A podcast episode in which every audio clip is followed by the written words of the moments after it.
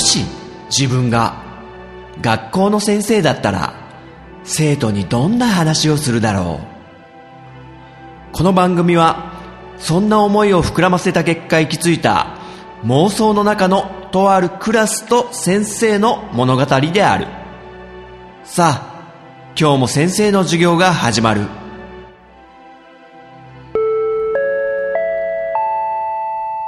先生と生徒の連絡帳。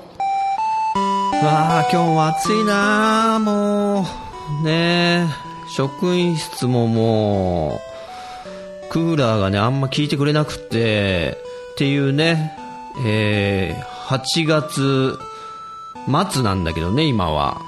さあこの連絡帳の読みの始まりが8月末でおそらく最後到達するのは9月末になるっていうねこう。ギャップがあるはずなんだけども、まあ、そんな暑い中ねありがたいことに連絡帳にね、生徒のみんながメッセージくれてるから読んでいこうかな。はい、最初は、まずは、ワンライフポッドキャストのミッチーくんいただいてるね。なになにそんなんも読まれるんや。笑っていただいてるけども。そんなんつうのはどんなんなのかね、ちょっと、どれなんだろう。まあ、ちょろっと書いたやつがね、先生拾うから、それも拾うんかいっていう感じなんだろうね。もう、拾うんで、ね。あの、よろしくねということで。まあ、ハッシュタグがね、ツイッターでこう、人格ってつけてくれてる以上、拾うんで。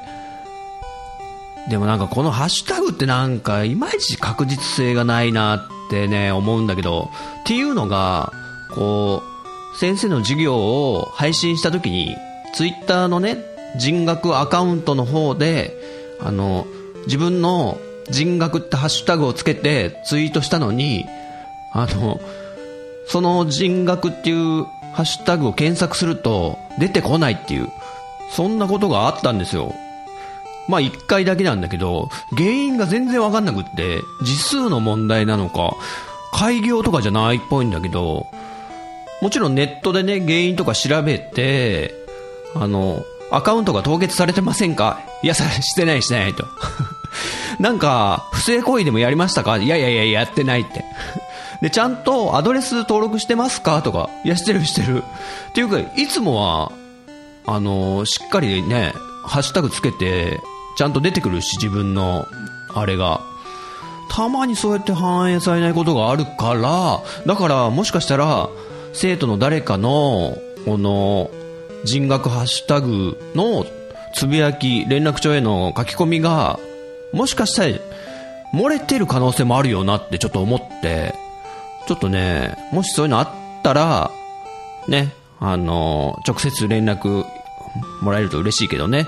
ってことで、えー、ワンライフポッドキャストのミッチーくんが続けて、えー、くれてるのが、ミスチルのね、あの話だね。えー、深海とボレロってのは、ファイナルファンタジー10と102みたいな関係なんですかね？笑っていただいてるけども。ああ、これはちょっとね、いい例えかもしんないな。10と102。10の評判が良かったから、えー、その続編であるね、えー、何ですか、あの主人公、ユーナとかね、あとリュックって女の子とかの、その後のね、あの FF10 のエンディング後の2年後ぐらいだったっけね、永遠の凪説みたいなのが訪れて、その話がね、あの、楽しめるっていうね。まあ、先生はファイナルファンタジーの102やって、最初もう恥ずかしくって赤面しちゃいましたからね。あの、女の子3人が、ユリパ、レディーみたいな感じで、コンサート会場みたいなとこでさ、なんか始まるでしょ？すごい恥ずかしくって、まあ、それはそれとしてね、楽しんだんですけども、ね、このミスチルの深海とボレロの関係がそれに似てるんじゃないかと。なるほど。もしかしたら、ちょっと考え方によっては、FF7、8、9的な関係とも言えるかなとも思ったんだよね、先生。これなんでかっつうと、あの、ファイナルファンタジーの7、8、9って、もう同時進行で作られてたって話らしいんですよね、確か。もしくは8と9が同時だったっけ？もう、チームが2つに分かれてて、8のチームと9のチームがもうほぼ同時期に作ってたみたいな。まあそういう意味合いで言うと、この深海とボレロも、あの、同時期にレコーディングされてたってことでね、同時進行で動いてたってことで、まあそういう捉え方もあるかもしんないね。まあどっちでもいっか。はい、ということで、えー、ワンライフポッドキャストのミッチーくんありがとうね。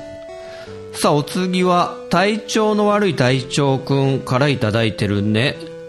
えっと、あ、漫画の相馬灯株式会社についてはね。なんか、体調の悪い隊長くんが読んでるんだっけ？相馬灯株式会社の6巻以降をレンタル本で借りようと、3日に1回のペースでツタヤに通っているのだけど、もしかして、愛媛、過去松山市の人学生徒が次々借りに来ているのかと思うくらい返却されないまま1ヶ月経過。早く結末を読みたい。あ、そう。あ、相馬灯株式会社そんなに今レンタル続いてるんだ。あの貸し出し中状態がね、レンタルあるあるですね。あの、もしも、あの、愛媛の松山市の蔦屋のね、あの、相馬灯株式会社をね、借りっぱなしの人学のこの生徒がいたら、あのね、体調の悪い隊長くんがね、待ってるんで、ちょっとね、早めに読んで返してくれるとね、え続き読めるんで、まあ、そのね、最終回あたりがね、隊長くんがね、納得いくかな？どうかな？はい、ということで、体調の悪い隊長くんありがとうね。はい、お次いただいてるのは、虹パパ生活くんね。虹パパラジオの虹パパ生活くん。今回も気になる漫画が目白押しです。おうやったね。唯一読んだことあるのは、人魚姫のコアメンネご飯。コアメンあ、ごめんねご飯ね。人魚姫のごめんねご飯ですね。えー、食べてしまうというのは斬新でした。そうそうそう。いわゆる共食いみたいな感じだからね、人魚姫が、あの、友達のマグロくんが人間に釣り上げられて、そのマグロくんの刺身というかお寿司を、えー、美味しいって食べちゃうっていうね。マグロくん美味しいみたいな。ごめんねってすごい漫画ですよね、これ。えー、しかも、うまい。残りの漫画も読んでみたいと思います。ああ、よかったよかった。虹パパ生活くんにね、刺さるような漫画を紹介できて、全然よかったです。ね。まあ、だんだん先生が選ぶ漫画の癖というか、好みっていうのもね、かなりバレてきてると思うんで。はい、ということで、虹パパ生活くん、ありがとうね。はい、お次は DY くんいただいてるね、ポッドキャストか音楽専攻、パルペライズビート、音畑をやってる DY くん。えー、86回受講完了。先生、番組お褒めいただきありがとうございます。いえいえいえ。確かに、えー、パラピーで流れてる曲、ほぼほぼ自作です。えへん。あ、やっぱりすごい、やっぱね、作曲センスすごいっすね、DY 君。しかも結構独学。これはすごいですよ。えー、僕の曲、ミスチルの影響あるのかな？わら、わからないですが、ミスチルは好きですよ。先生も音亀フェスに出るってことで楽しみです。はい、ありがとうね。ミスチルの影響、どうだろう ?DY 君の曲、ちらっと聞いたけど、やっぱアクセス寄りなのかな？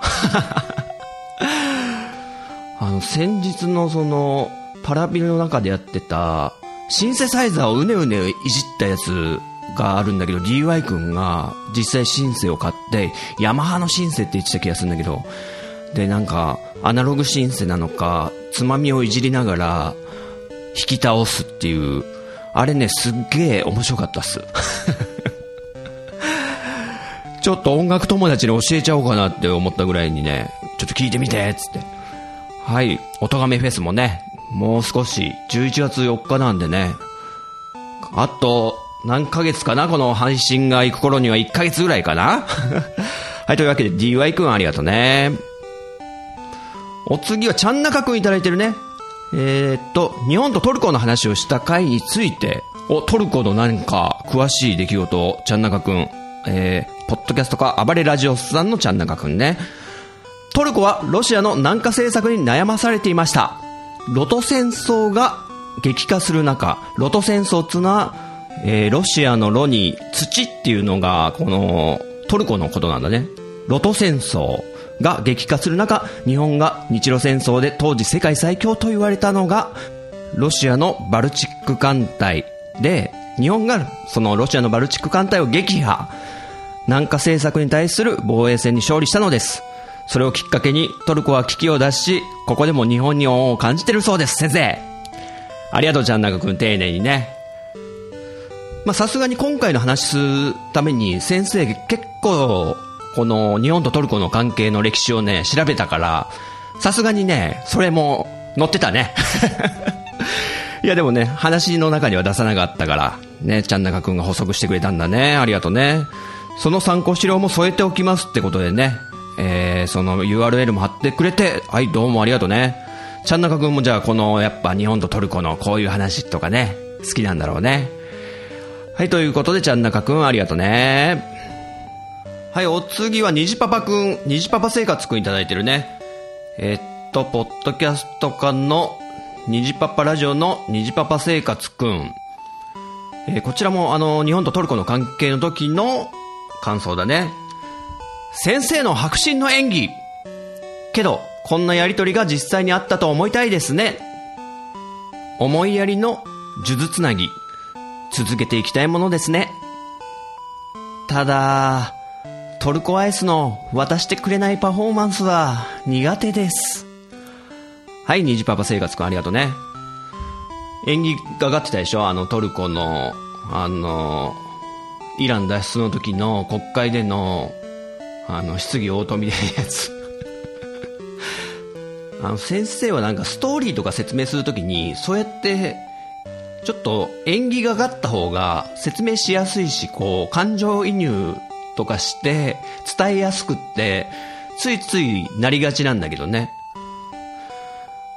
まあ、家でね、奥さんにそういうのをやるときも、あの、また演技がかってんのが始まった、みたいなこと言われますけどね。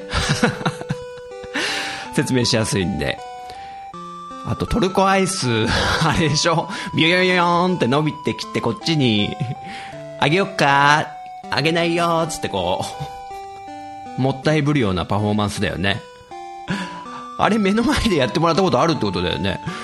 いや、僕はね、ちょっと近くで見てみたいなと思ってるんだけども。はい、というわけで、虹パパ生活くん、ありがとね。さあ、お次は、テータンくんいただいてるね。えーこれまたトルコと日本のあの話の時の回についての感想だね。トルコとそんな関係があったとは、マジ感動しちゃったよいやいや待てよ。まるで陣太先生が交流の橋渡し役みたいに錯覚するけど、先生自体は何もしてないよね。なんだか騙されてないか？俺たちは。先生は漫画やゲームや音楽ばかりに夢中でダメな先生だぞ。だけど、そんな先生が好きさ。はい、テータン君のメッセージだね。えっと、トルコの、あの話はね、テータン君は初耳だったってことで、これね、ちょっと話した甲斐がありますね。あの、先生も初めてその、今回の話知った時に結構感動しちゃって、まあ、自分のブログ当時やってた時に結構書いてあって、もうほぼそれを元に今回の話したんだけど、テータ君も感動しちゃったよと。でも何？え、先生が交流の橋渡し役みたいに錯覚しちゃう。ってことはですよ、これ先生のあの、演技がかったね、あの話っぷりが相当リアルだったってことじゃないの？これ。ね、もう最高の褒め言葉と取っちゃおうかな。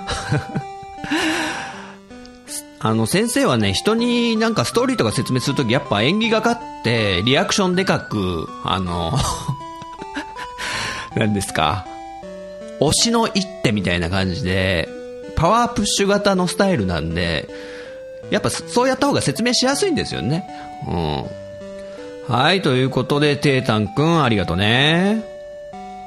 はい、お次は、ビーフオアチキンくんからいただいてるね。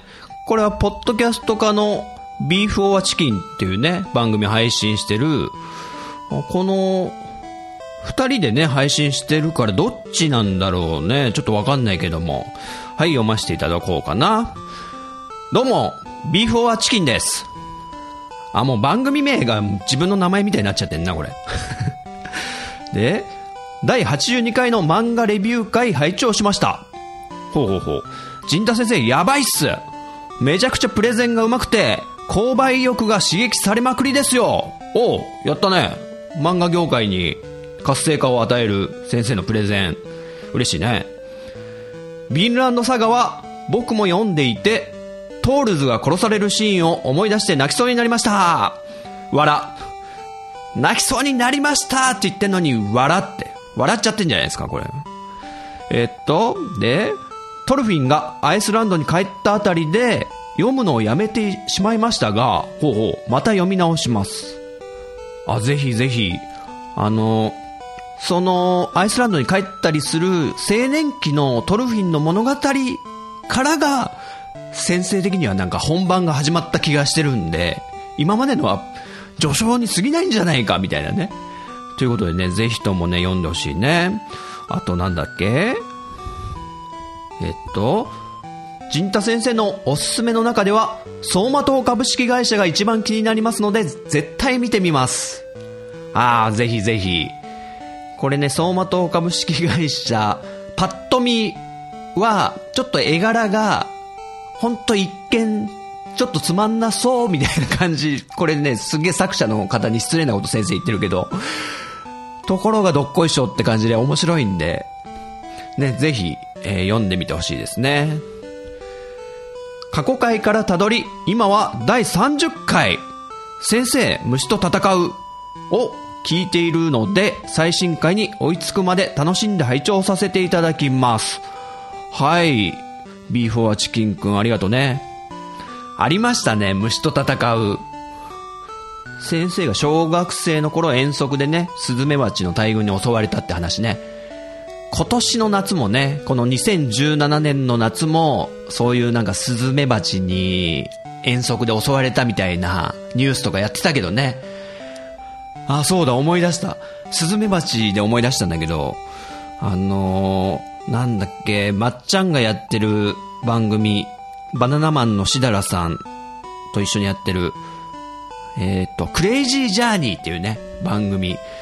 まあ、まさにほんと狂った旅行、旅行者の方々が、まあ、いろんな国を回って取材してくるっていう、もうカルチャーギャップというか、カルチャーショックの極みを楽しむような番組なんだけど、それで最近出演してた女性の方が、昆虫を食べることを趣味としてる方で、喜びを感じてる方で、まあそういうちょっと変態チックな方々がいっぱい出てくるけどね。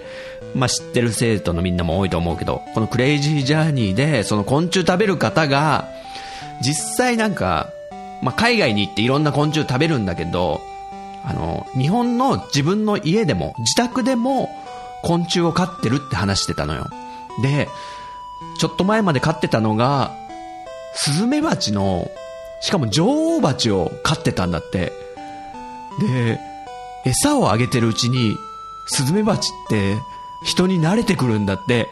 で、その方はもう、手乗りインコじゃないですけども、手乗りスズメバチみたいにして、手に乗っけてなでなでして、で、餌とかもあげたりするぐらい懐いちゃってんだって、スズメバチがですよ。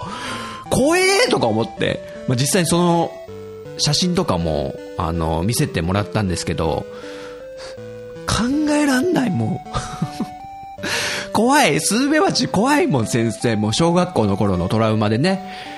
まあそういう方もいるということで、ね、えービーフォアチキンくんがなんか過去回から聞いてくれてるってことでね、先生。嬉しいな。はい、ということで、えー、ありがとね。はい、お次は体調の悪い隊長くんいただいてるね。えー、例の漫画の相馬灯株式会社、なかなかレンタルでね、6巻から先が戻ってこなかったけど、ついに読み終わったという報告が来てるね。はい、相馬灯株式会社を最終巻まで読破。ラストをもう少しひねってほしかったかな。ちょっと尻すぼみだったのが残念だったけど、読み応えはあった作品でした。はい、ということでね、体調の悪い隊長くんが、相馬灯株式会社全10巻読み終わってね、なかなか楽しかったってことなのかなね、この手の、まあ、そもそも相馬灯株式会社っていう会社が、その人の、これまでの人生の映像を、主観視点のビデオとして見せてあげるっていうね、かなり謎の会社なんだけど、目的とかもいまいちわかんなくってね。でも、だんだんなんか、全貌が見え始めてくるっていうのが、先生的には結構意外な展開ですごい好きだったんだけどね。あの、例えば、笑うセールスマンだったら、モグロ福蔵がじゃあ何者なんだよってことで、そのモグロ福蔵の正体を、探偵が追うなんてストーリーはないじゃん、絶対。もう、モグロ福蔵って存在はただ、謎の、ただの わけわかんないセールスマンで、ぼかしておくっていうのがね、なかなか定番だけど、そこを相馬灯株式会社は結構しっかり説明すると。まあいろいろね、あの、無理っくり詰め込んだとことかもあるかもしんないけど、絶対完結させてやるみたいな作者のね、意気込みとか、すごいあってね、先生はね、オッケー、オッケーやった、よくやった、みたいな感じでね、読み終わったんだけども。はい、というわけで、えー、体調の悪い隊長くん、ありがとうね。はい、お次は大山敏郎くんいただいてるね。大山敏郎くんまた先生におすすめの漫画あるぜってことでね、ちょっと連絡帳に書いてくれてるんね。押見修造の血の輪立ちを購入。ほう。これはやばい作品です。陣太先生が好きそうだな。第2巻が待ち遠しいです。はい、ということで、血の輪立ち。これ知らなかったわ、全然。ついてきたね。先生のツボ。これ、押見修造さんって方を調べてみたら、悪の花ってね、なんかアニメで話題になってたやつもそうだし、あとね、最近ね、レンタル本屋さんに、ちょっと行った時、ツタヤね、行った時に、見かけてちょっと気になってた漂流ネットカフェってやつね。漂流ネットカフェってこう、ネットカフェがなんか、何ですか？どっか未来かなんかに飛んじゃうんだっけ？過去か未来に飛んじゃうみたいな設定の。それもこの方だったんですね。ちょっとこの血の輪立ち、危険な香りしますね。最高な感じな 匂いがプンプンしますけども。果たして先生のね、ちょっと好みに合うか、読んでみたいと思います。大山敏郎くんね、ちょっとありがとうございます。あの、ちなみに先生ね、今ね、結構、もうチェックしてる漫画すごいいっぱいあるんだけど、もう今タブレットに入ってる、もうつ、つまり積んである漫画ね、もう購入したりしてる、えー、漫画が、1,2,3,4,5,6,7,8,9,10,11,12,13,14 15作品今、ストックしてあるんですよ。で、さらに、そのストックされてる以外に、あの気になってる漫画は全部、まだ読んだことないやつをメモってあるんですけど、それがね、72作品ありました。72ですよ。結構チェックしてるんですよ。でも、それにもかかわらず、今回のこの大山敏郎くんの血の輪立ちはね、全然知らなかったですね。ちょっとこういうの貴重なんで、ね、他の生徒さんももし先生になんか、知らねえんじゃねえ、こういうのどうみたいなのあればね、教えてくれると嬉しいです。ということで、大山としろくん、ありがとうね。はい、お次、ステディくんいただいてるね。えー、ステディくんも漫画界だね。88回拝聴長宗のバベルのあらすじエピソードが完全に進撃の巨人第1話を想像してしまって怖くなった。わら。レイリー。ね、レイリっつうの武田、武田家に勤める、勤めるつうか、えー、っとね、お世話になってる女の子武士の漫画、レイリの丹波の神は、庭。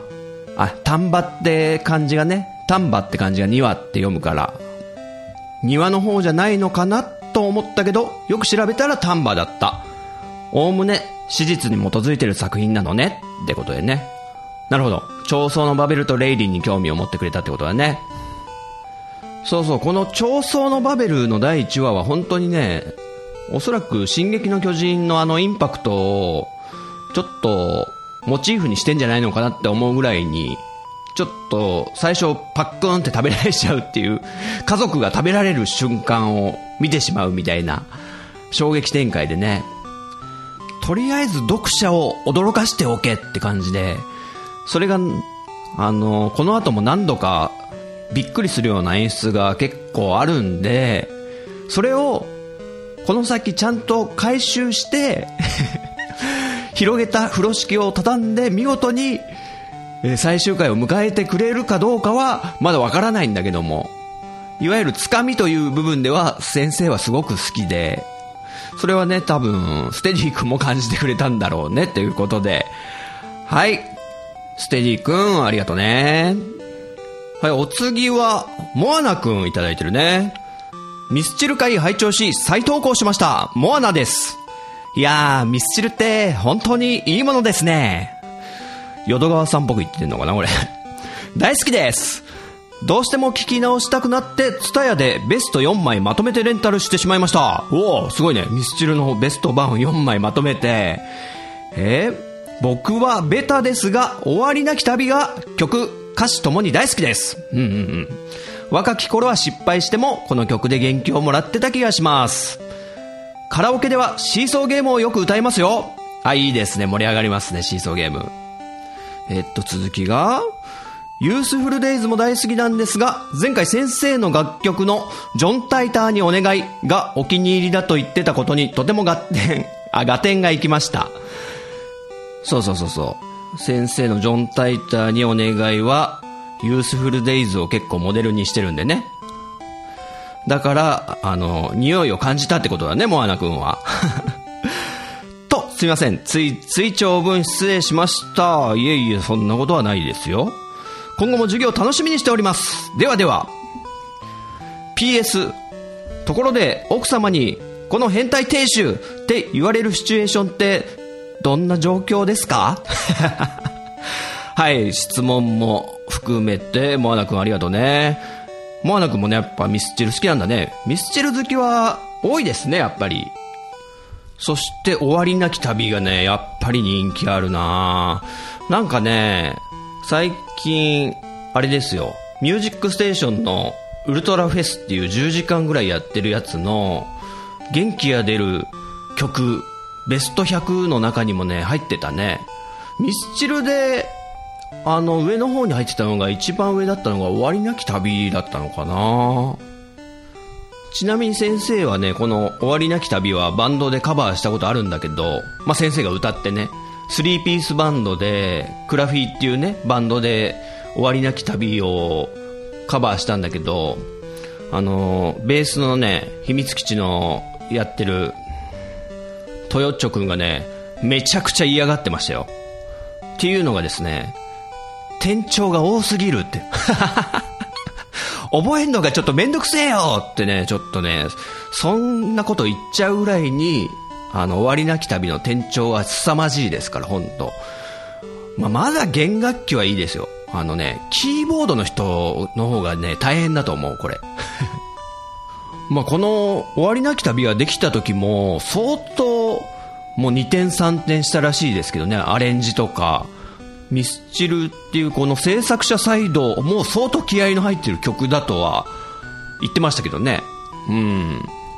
あとモアナ君はシーソーゲームも好き。いいですねシーソーゲームも。これもライブでやるとイントロでドカーンと盛り上がるようなそんな曲ですよね。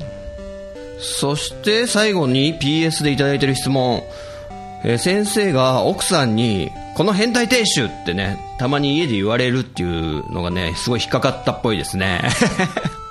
いや本当に言われますよ。ただねあのもちろん冗談ですからね。この本気で言わないですよ。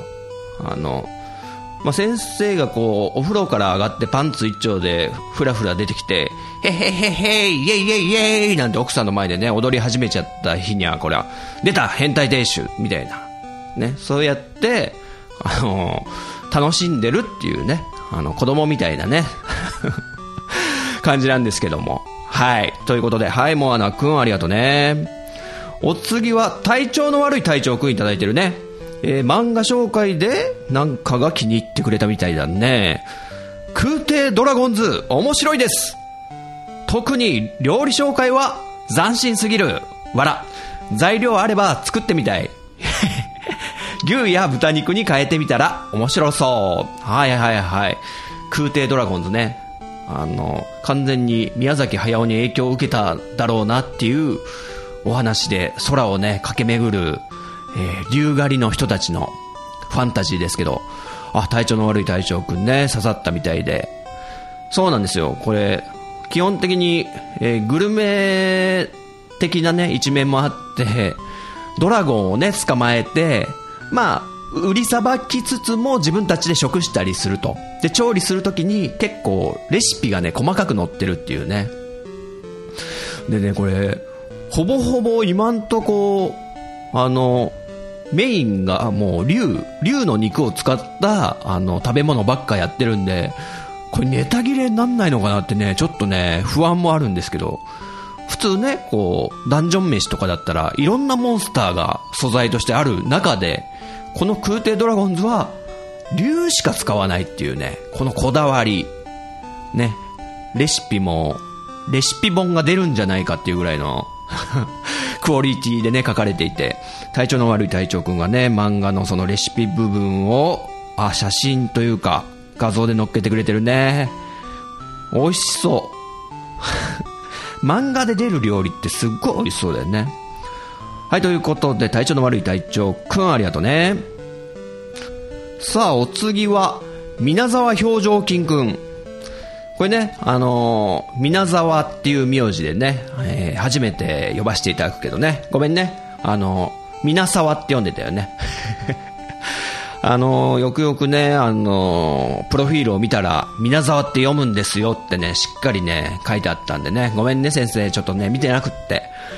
ね、生徒の名前をね、間違っちゃうパターン。何度目でしょうね、これ。ということで、皆沢表情筋くん。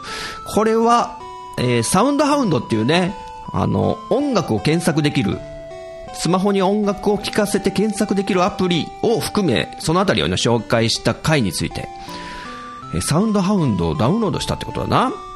わあすげえよ先生めちゃくちゃ眠くて声もまともに出ない状態でも鼻歌をきっちり認識してくれる。これは重宝しますな ってことで、皆沢くんが、これミューズの曲ですね。鼻歌で検索できるのかなってやってみたんだ。あ、すごいね。これ実はある程度クオリティを良くしないと検索してくれないってことで、このサウンドハウンドってアプリね。これ確かね、あの、SMAPSMAP。ね、解散しちゃった SMAP がやってたスマスマで、あの、 SMAPのメンバーにね、お題が出されるんですよ、曲。例えば、夜空の向こうを、じゃあ、鼻歌で香取くん歌って、このサウンドハウンドがちゃんと認識してくれるか、鼻歌でやってください。さあ、どうぞ。うんうんうんうんって。うんうんうんうんうんってね、こう、やってちゃんと認識されたら、クリアみたいな、そういうゲームやってましたね、スマスマで。多分このサウンドハウンドを使ったゲームだったと思うんだけど、意外にこれが、あのー鼻歌認識してくれない場面もあったんで、皆沢くんはなかなか、あれがいいのかもしれないですね、音程が。はい、ということで、皆沢くんはサウンドハウンドを、えー使ってくれると。はい、ありがとうね。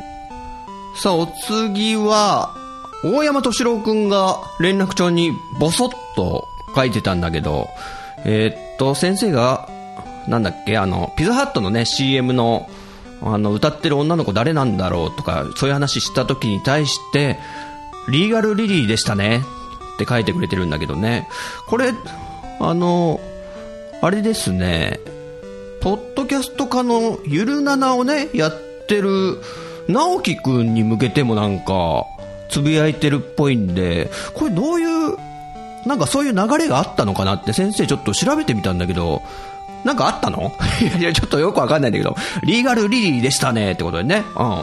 はい、大山敏郎くん、ありがとうね。さあ、お次は、先生が行方不明のね、24年間悶々として、えー、わかんなかった曲、迷子の曲に関して、それをね、みんなに聞いてもらっての反応を、ちゃんなかくんがくれてるね。ポッドキャストか、お笑い専攻の、ゲーム専攻、あ、どっちかなっていうね、ちゃんなかくん。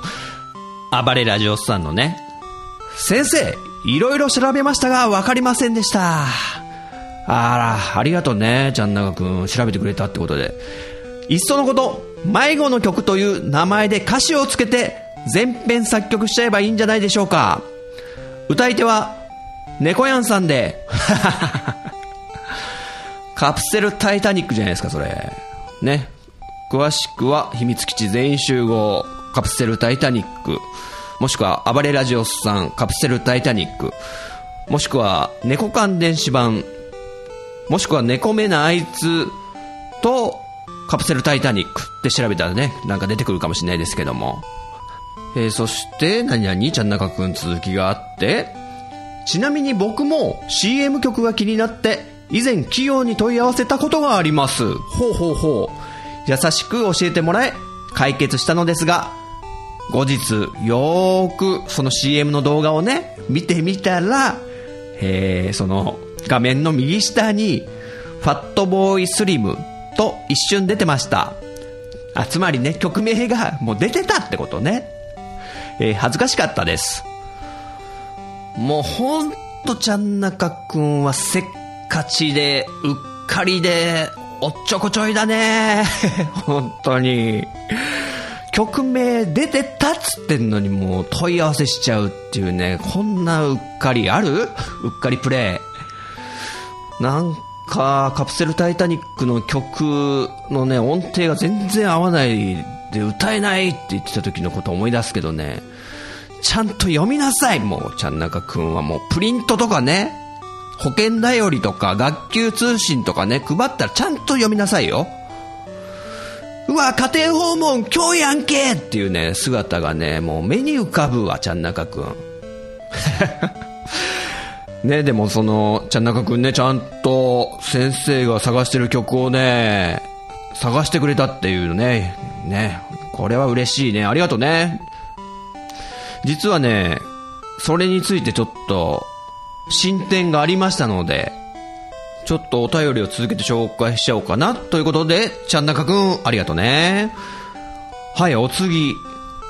アーモンドくん、くんでいいのかな？アーモンドという、えー、お名前がね、これね、もしかしたら女の子の可能性もあるよね。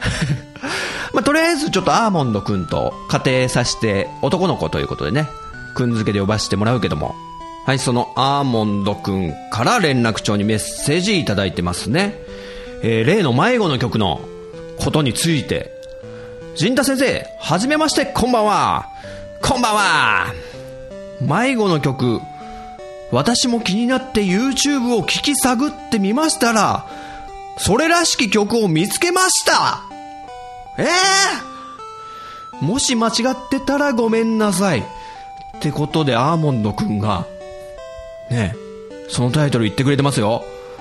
松岡直也さんのフリーボイジです。あまり期待しないで検索してみてください。曲が始まって40秒後ぐらいです。ってことでね、もう先生、このアーモンドくんのメッセージ見た途端に、ガーーンとね、こう、パソコンの前にね、検索してね、聞いて、ドキドキしながらその松岡直也さんのフリーボイジー聞いたんですけど、これですよアーモンドくんありがとうマジで当たり !24 年間の先生の迷子の曲、まさにこれです。ええー、ありがとう、ほんと。どうやって見つけたのこれ?そんな YouTube をさ、探してるだけで見つけられるものなのかな？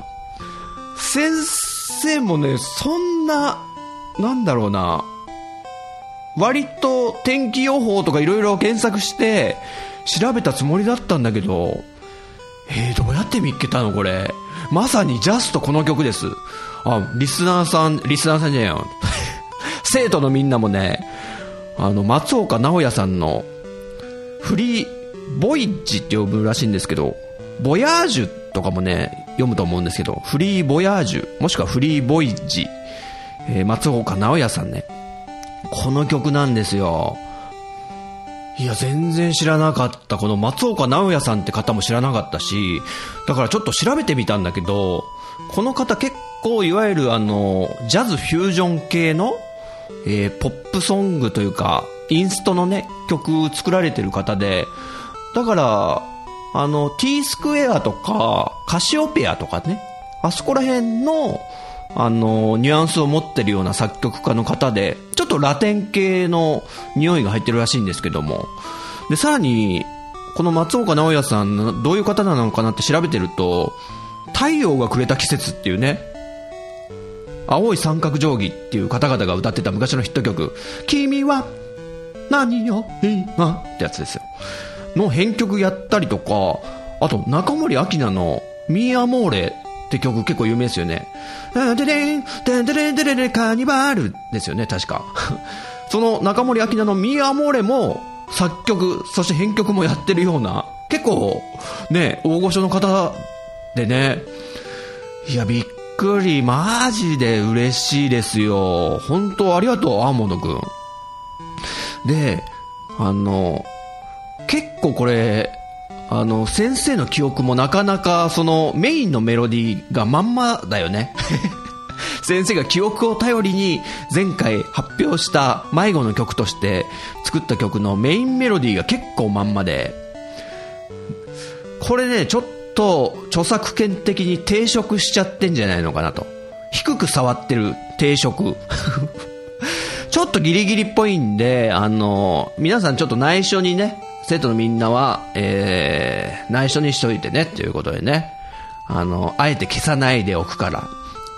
で、比べてみてほしい。先生の記憶はこうだったけど、本当の原曲、松岡直也さんのフリーボイッチはこういう曲だったっていうのをね。ってことでですね、あの、先ほど、えー、メッセージくれてたちゃんなかくんの、えー、こう、提案、えー、もう、いっそのこと、迷子の曲っていう名前で、歌詞つけて、先生の作曲ってことにして作っちゃえばいいんじゃないですかっていうのはね、これはね、かなりまずいんで、あの、残念ながら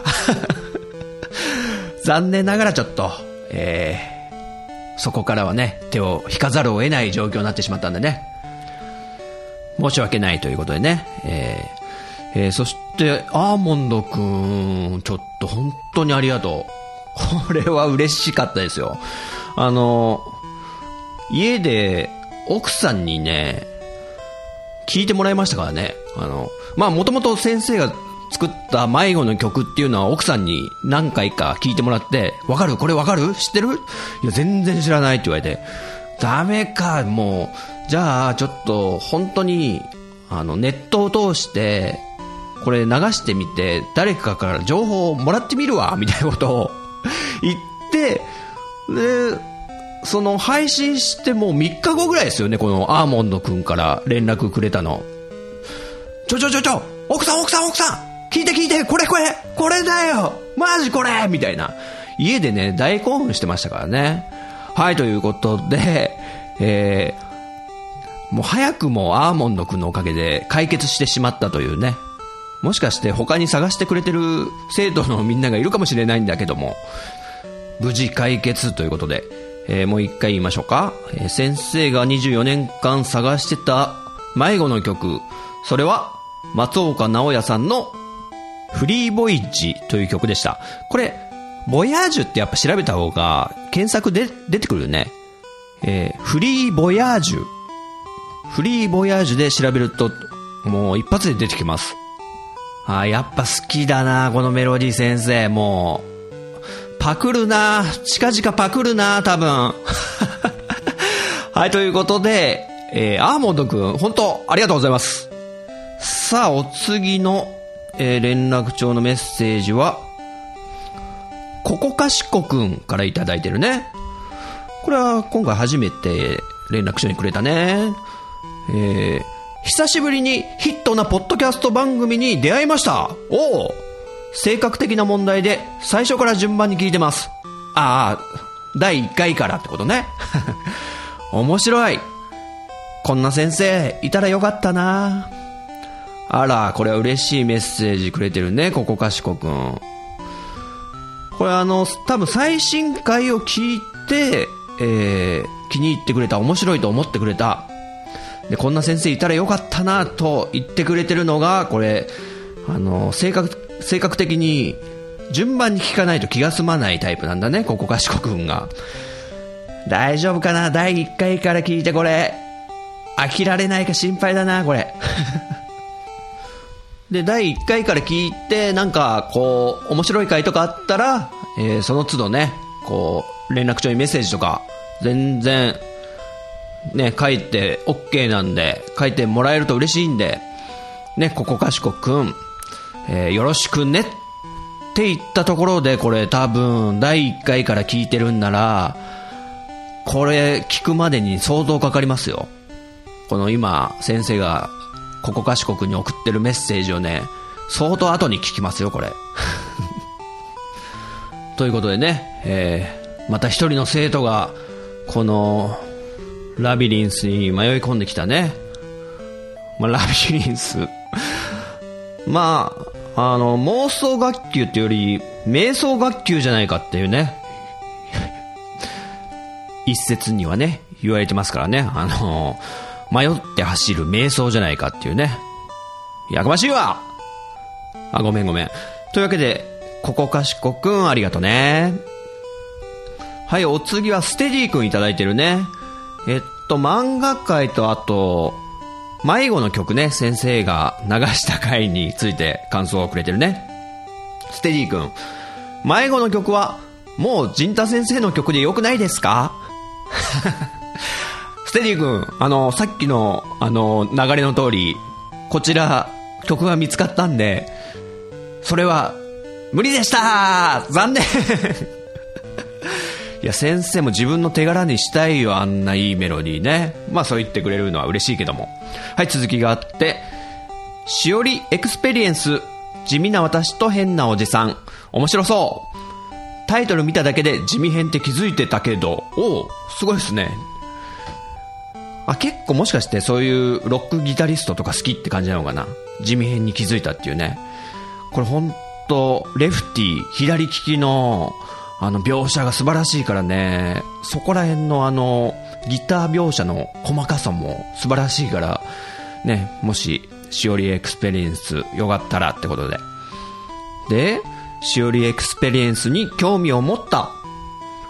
キャンディーシガレッツと合わせて読んでみたい。おう、キャンディーシガレッツもね、ああ引っかかったんだね。まあ、まだ始まったばっかだから追いやすいよね。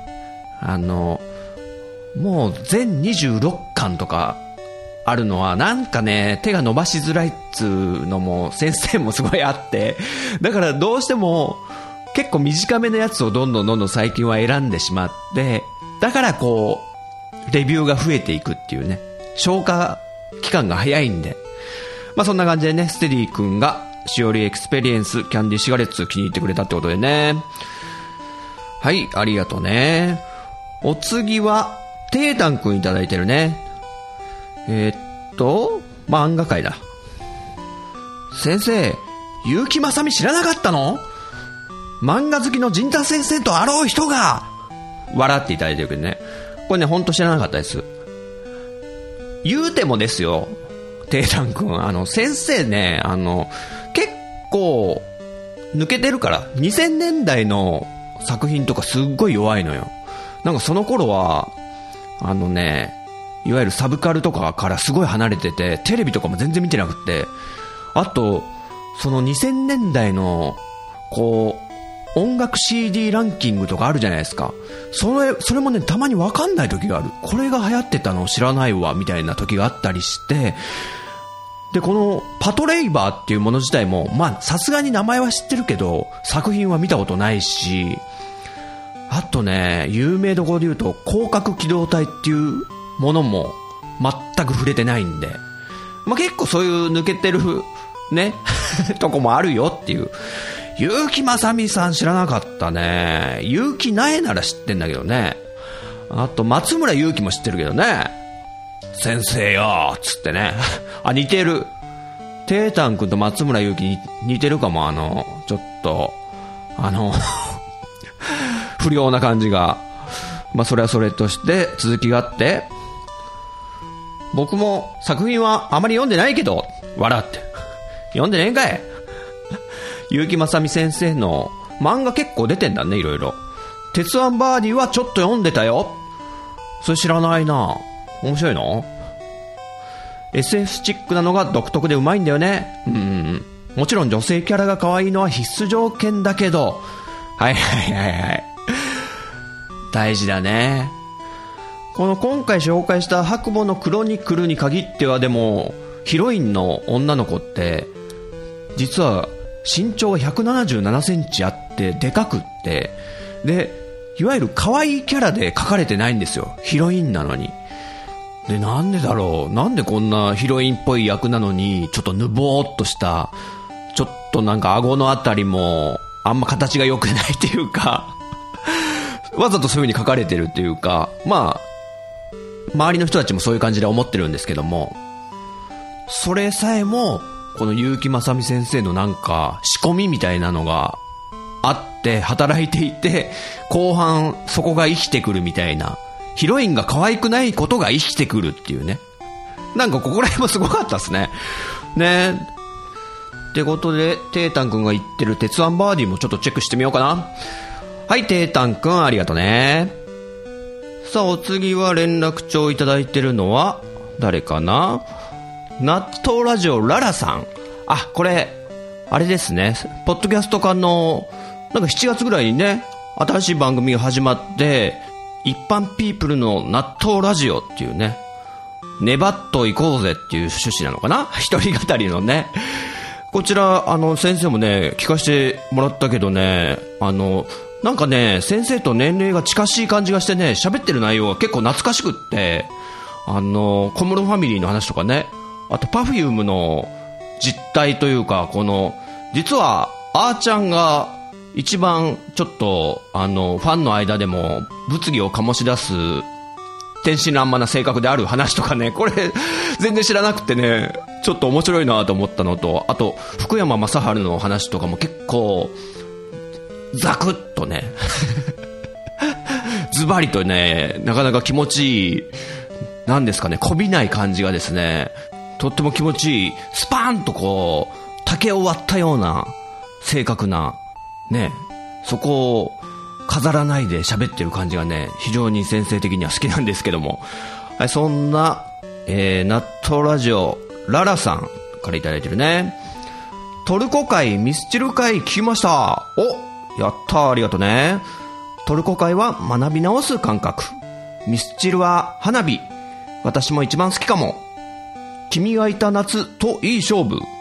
小室進行は知りませんでした。ほうほうほうほうほう。はい、トルコ会ね、あの、先生がだんだん劇チックになっていくやつね。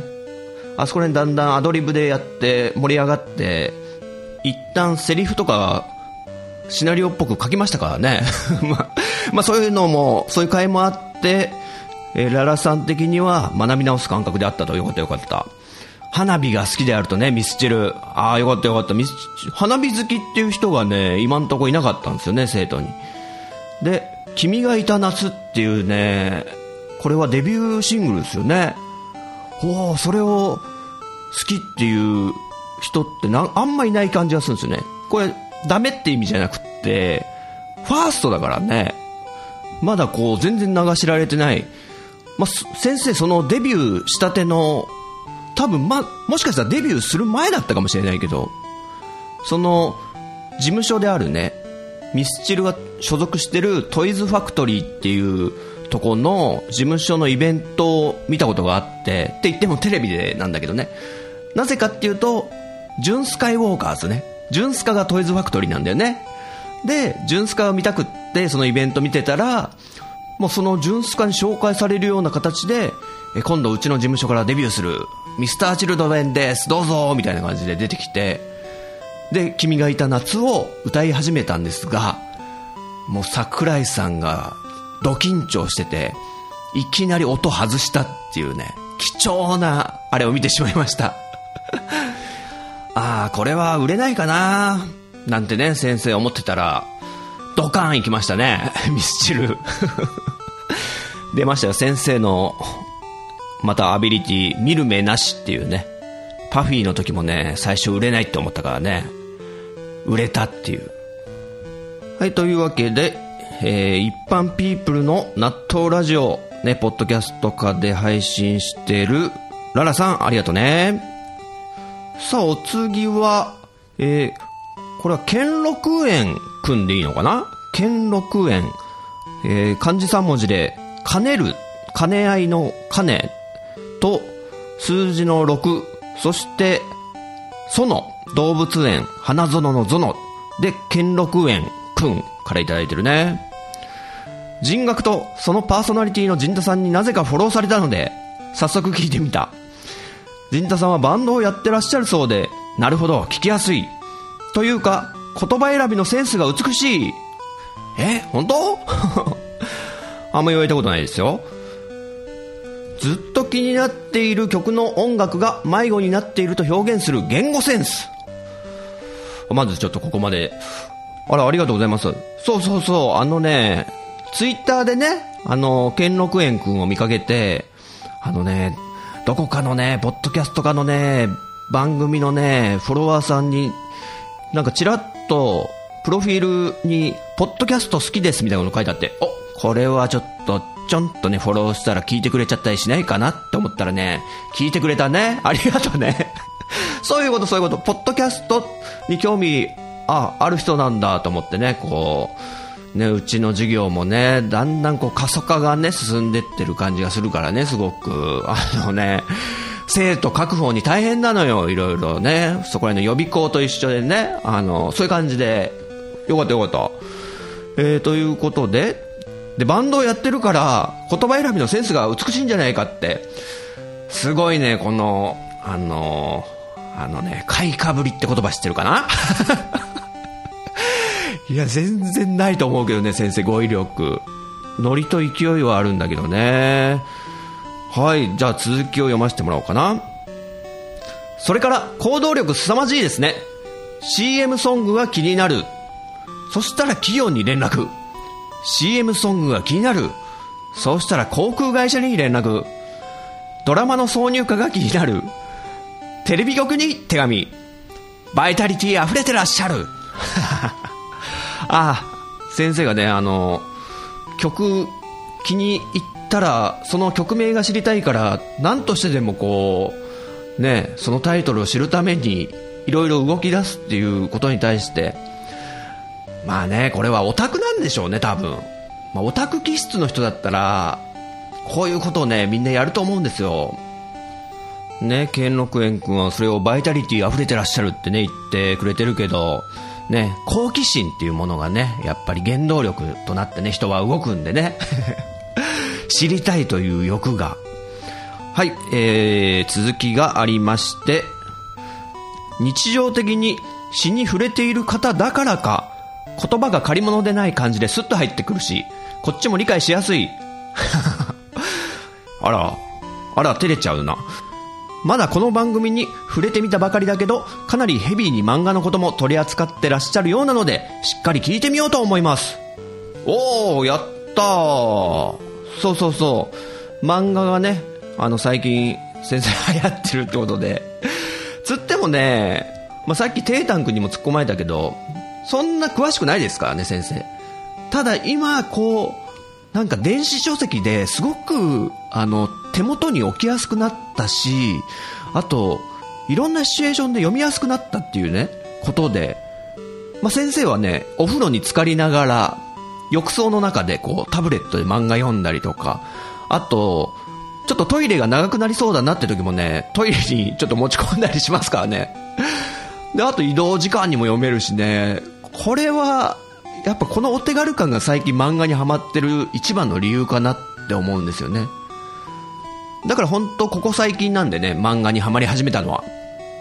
だからすごい新鮮で、まだまだ白紙のね、地図みたいなもんで、どんどんどんどん知らない大陸を発見してるかのような 大公開時代のように楽しくね、今冒険してるような感じでね、っていうなんかこうなんか、しっぽい感じで、陣田先生言うから、みたいなこと言ってくれるからね、ちょっとね、格好つけて言っちゃったな、今。大公開時代とかね、格好つけちゃったよ、今。はい、ということで、兼六園くんね、あの、飽きない程度に聞いて、ね、あの、授業に参加してくれると嬉しいんでね。先生、基本的に飽きられるのをいつ、いつもね、恐れてるんでね。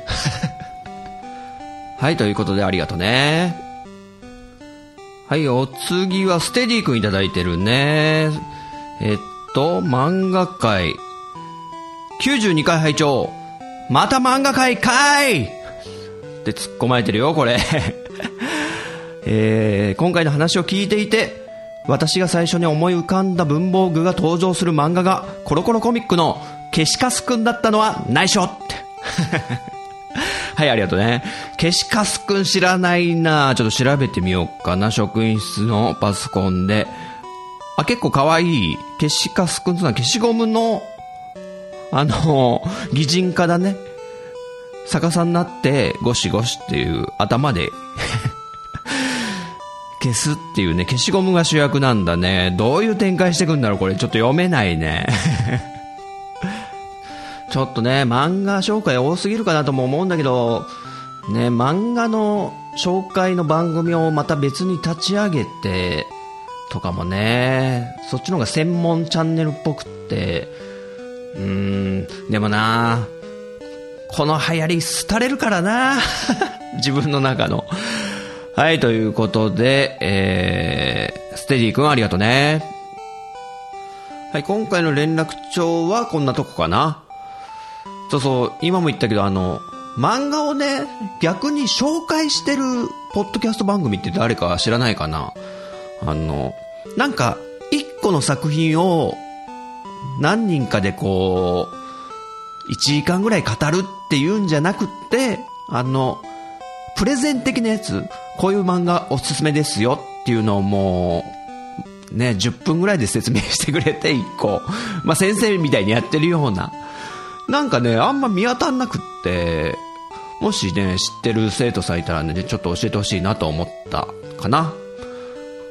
あとね、今回はそうね、あのー、先生が探してる迷子の曲がね、見つけてもらえたっていうことがすごく大きなことでね、いや、本当に嬉しかったですよ。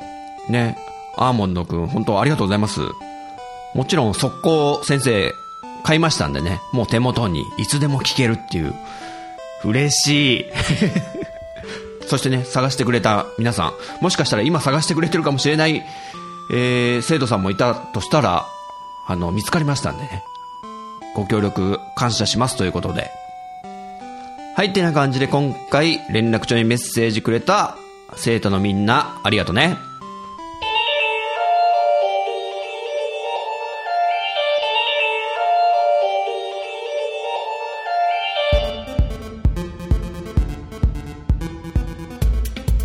かがだったでしょうか？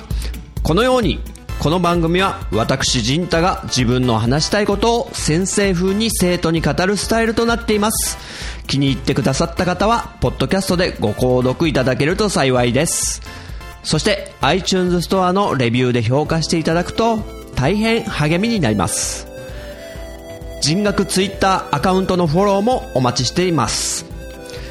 人学では番組をお聞きになっている生徒さんのメッセージをお待ちしております。